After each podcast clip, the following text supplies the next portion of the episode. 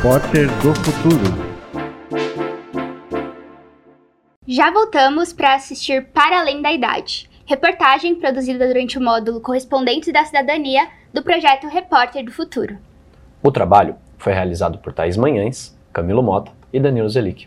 Bora assistir? Bora!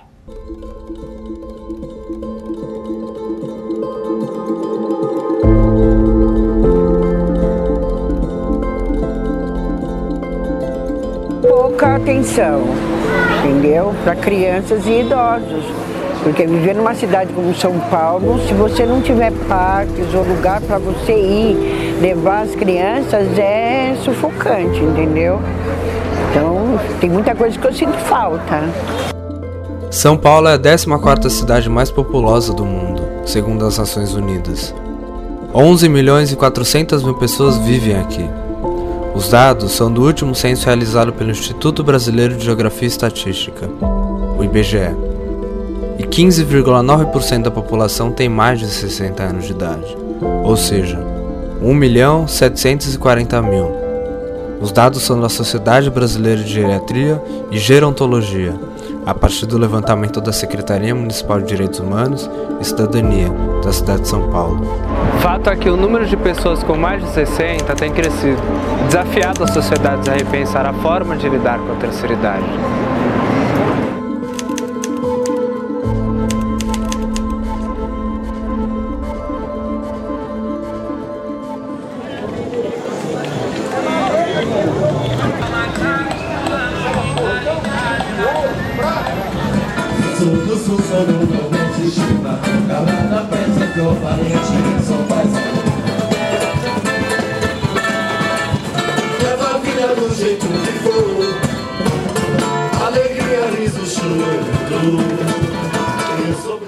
Parque do Ibirapuera, eu levava meus filhos. Conseguia ainda levar netos, mas hoje em dia já não é tão fácil assim. Principalmente a locomoção, né, até lá, e a segurança. Eu gostava de, de passear na, na, Avenida Paulista, por exemplo. Fui, vou sempre em eventos, entende? Marchas. E agora, hoje em dia, a gente já vai, mas com um pouco de medo. Já não fica assim tão à vontade como se ficava anos atrás. Então, eu sou Lucila, filha da dona Neuza. Eu sou Carmen, filha da dona Neuza. Eu sou Nilcelene, sou enteada da dona Neuza. Eu sou a Marina Faustino, sou filha da dona Neuza. Eu sou o Carlos, sou genro da dona Neuza. Quer falar? Sou o Jonas, sou filho de Lucila. Eu sou a Maria, mãe do Carlos. Certo. Meu nome é José Carlos, sou amigo da dona Neuza. Muito tempo atrás aí, ó. Mais de 10 anos aí. Muito tempo. Sou Thiago Faustino, sou neto da dona Neuza. Eu tenho 23 anos, sou jovem monitor aqui da Casa de Cultura de Santa Amaro, da Júlio Guerra. Faço, faço parte de uma, uma, política pública, que é o programa Jovem Monitor, que é da Secretaria de Cultura, na, na ideia de trazer um público que estava faltando aqui, no caso, que é um público de periferia, um público de quebrada, que é a maioria do pessoal que está aqui, né? Então esse foi o, o, meu intuito e com esse fe festival poder é, tra trazer próximo esse público, abrangindo ele para não ser só um festival para o público jovem, ou só um festival para o público adulto, público idoso, e sim para todos. Olha, aqui tem algumas praças, mas é pouco e a maioria são mal cuidadas e no local mesmo que eu resido não tem e o pouco que tem não é cuidado, entendeu? Você sente falta desse Sinto, sinto falta. Sinto falta sim. E o que, que a senhora faz de lazer assim? Ah, a gente se limita a ficar em casa, a família reunida, entende? Às vezes assistindo um bom filme, comendo uma pipoca, conversando com as crianças e lembrando dos bons tempos, né? que é o que nos restou.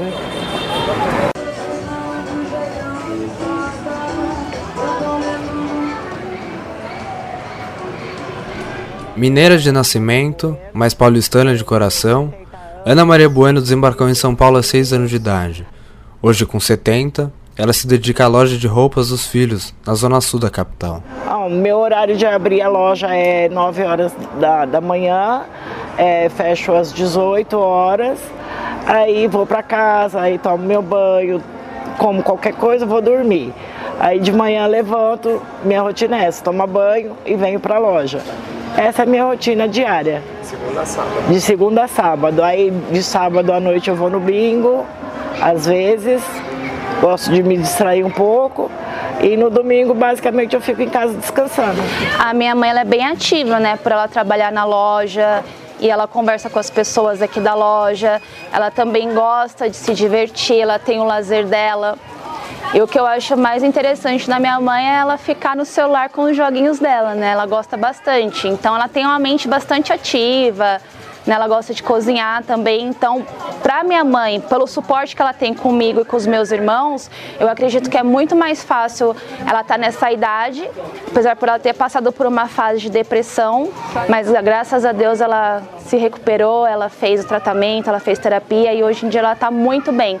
E o principal ponto que fez com que ela ficasse bem foi ela estar tá trabalhando, ela se sentiu útil. A senhora também gosta desse trabalho, né? Gosto, gosto. Nossa, eu, eu mudei bastante depois que eu comecei a vir para cá todos os dias trabalhar, ter essa rotina. Eu mudei bastante.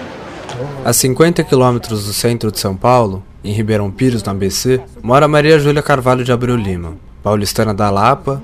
Maria Júlia tem seis filhos, 17 netos e 11 bisnetos, com o marido, Matias de Abreu Lima, que morreu em 2003. Dona Júlia, como é conhecida, é professora de português aposentada e atualmente revisa textos do Boletim da Sociedade Fraternidade Charles de Foucault, da qual ela faz parte. Eu acho que o idoso é, precisa ter algum, alguma alternativa, assim, que seja do seu interesse, evidentemente, né? Até os 85 eu saí, dirigia, ia para o centro, punha meu carro no estacionamento e andava por ali tudo com a minha bengala, ia na farmácia retirar alguma medicação que eu tomava, lá no centro dá para andar. Dá para andar por causa de ser plano, calçado e tudo. Mas nos bairros já fica mais difícil. Bom, a população idosa, não só na cidade de São Paulo, como no Brasil, ela tem aumentado muito, né? Transição demográfica é, por conta é, das alterações de taxa de, de natalidade, de mortalidade, diferente dos países considerados mais, é, mais desenvolvidos, mais ricos. O Brasil vem passando por esse processo de maneira muito mais rápida, né? e sem resolver suas, antigas é, questões e problemas, como a desigualdade social, né? É, a questão da violência e outras questões aí colocadas. Sintra afirmou que até o fim de 2023, a secretaria vai lançar um edital para a construção do Centro de Referência da Pessoa Idosa. Será o primeiro na capital, com o objetivo de atender idosos vítimas de violência e oferecer apoio psicossocial e também jurídico. Agora, o Conselho é importante que eles, eles são a representação da sociedade é, aqui dentro da, da Secretaria. Bom, hoje no 17 de agosto, 16h48, e a gente está aqui na Câmara Municipal de São Paulo para participar da reunião do Conselho Municipal de Políticas para Pessoas Idosas. Essa reunião foi marcada para o dia 7 de agosto, mas precisou ser remarcada justamente por causa desse processo eleitoral que está rolando, e a gente está aqui para acompanhar inimaginável um par, uma pessoa idosa, seja ela LGBT ou não, se encontra num grau de vulnerabilidade de moradia, de alimentação, enfim.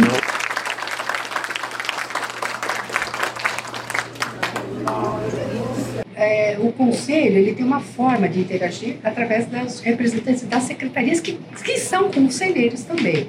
E nessa gestão, a, foi pautado por uma parceria grande. Os representantes do governo eles estiveram conosco muito próximos. Agora, é, eles estarem próximos, eles estarem conosco, eles concordarem com, com as ações, não significou a implementação. Então, é, são eles que, que nos precisam também trazer quais são as demandas né, de cada local, né, de cada macro-região, quais são as demandas dos idosos para que juntos a gente possa é, construir uma, uma política pública, um serviço, alguma coisa para atender essa população idosa. Eu moro na Moca, participo do Fórum do Idoso Neide Duque da Moca desde 2018.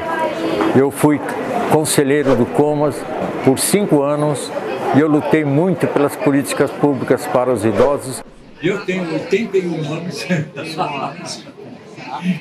E como é viver aos 81 anos Nossa, em São Paulo? olha, é difícil. Eu já falei para você, estava procurando uma produção para outra. Outro dia eu caí do, do ônibus, aqueles ônibus intermunicipais, aqueles ônibus grandes. ação legal, Cida, que o Conselho teve à frente foi o retorno da gratuidade. Isso. Isso é uma coisa legal. O Conselho foi à frente, veio aqui na Câmara, na Comissão do Idoso, começou a movimentar todo mundo e aí logo sensibilizamos aí o senhor prefeito. E também no particular, assim, da, da, da executiva até, a gente trabalhou muito sobre a formação de, de motorista no transporte. Eu, particularmente, corri atrás da minha região, participando é, do treinamento dos motoristas, porque aconteceu óbitos, né? Alguns idosos faleceram. Não, não deixem o conselho, são eleitos, né? Porque nós, nós seríamos 44 conselheiros. Nós atuamos nesse um ano praticamente com 12, 15 conselheiros. Tem muita coisa para fazer, É, tem muita é, tem, coisa. tem. E precisa da participação de todos. E Isso. aí não tem, né? As reuniões do Conselho são abertas e acontecem uma vez por mês na Câmara Municipal de São Paulo. O calendário com as datas pode ser acessado no site da Prefeitura. Rapidinho, São Paulo está preparada para essa população que tem crescido cada vez mais? Não, né? Por isso que, que o conselho é importante, para que ele represente, ele seja um porta-voz dessas necessidades. Não. Nós temos necessidades diversas em todas as áreas.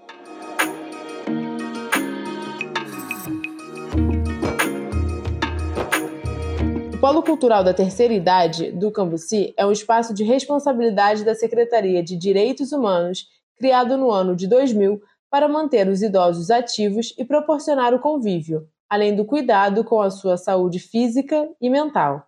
Nós já atendemos 1.746 pessoas idosas aqui no Polo. Então, cria-se também a questão da solidariedade, né? de, de respeito, uma, um, é, uma vida digna para elas na questão de respeito, de se olhar mesmo no espelho e falar: eu sou uma pessoa idosa que estou envelhecendo, que tenho 80 anos, mas estou fazendo pilates, estou fazendo é, ginástica e alongamento, estou fazendo capoeira e abrindo espacato, que é o caso da Dirce, de 74 anos. Ah, na verdade, não é a idade física, mas sim a cabeça. Se a pessoa quer, né, aí vale a pena entrar no, na capoeira, seja o que for, qualquer esporte, atividade física, porque isso mantém né, o corpo em atividade. Né, a, a, cabeça também, claro, trabalha muito a mente, né? E o emocional, tem a parte social também, tem os amigos, né? E participa da capoeira aqui. Da capoeira e de, de outras atividades também. Desde quando foi inaugurado aqui eu comecei. Comecei ainda estou. Foi quem me pôs para frente, porque se não fosse esse espaço aqui, eu não estava aqui eu estou hoje. Obrigada, Beijo. professor. Até segunda, Ana Terezinha. Felicidade. Até segunda, viu? Segunda acho que eu posso. Ah, bom mesmo. Muito gratificante para mim ver eles evoluindo, mas essa força de vontade que eles têm de vir aqui estar toda segunda comigo, isso é muito bom. Eu falo que eles me ensinam muito mais do que eu ensino eles. Dessa força de vontade. Então, vocês estão de parabéns, tá bom? Também.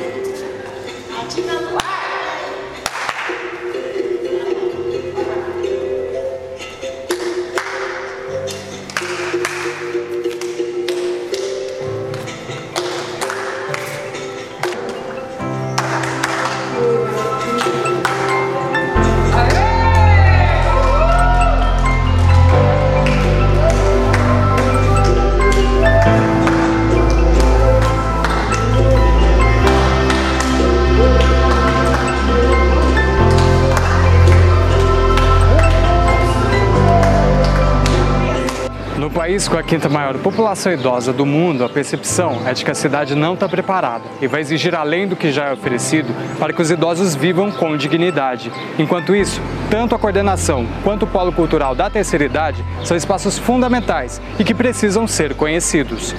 Mais informações podem ser acessadas através do código que aparece na tela pela câmera do seu celular.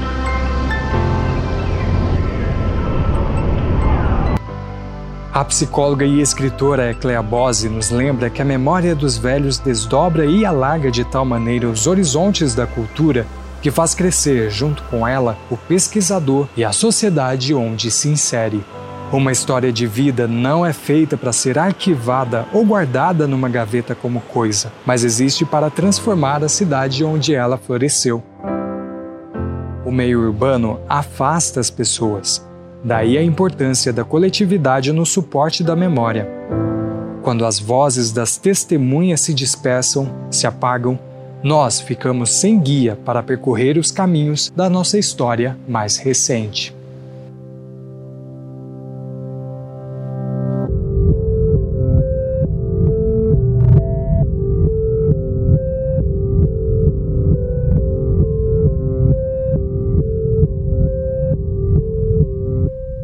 Nossa, muito importante a gente pensar sobre uma cidade que seja melhor para todos. É isso aí. Temos que respeitar e aprender com as pessoas mais velhas. Na volta do intervalo, a gente vai falar mais sobre Para Além da Idade. Fica com a gente.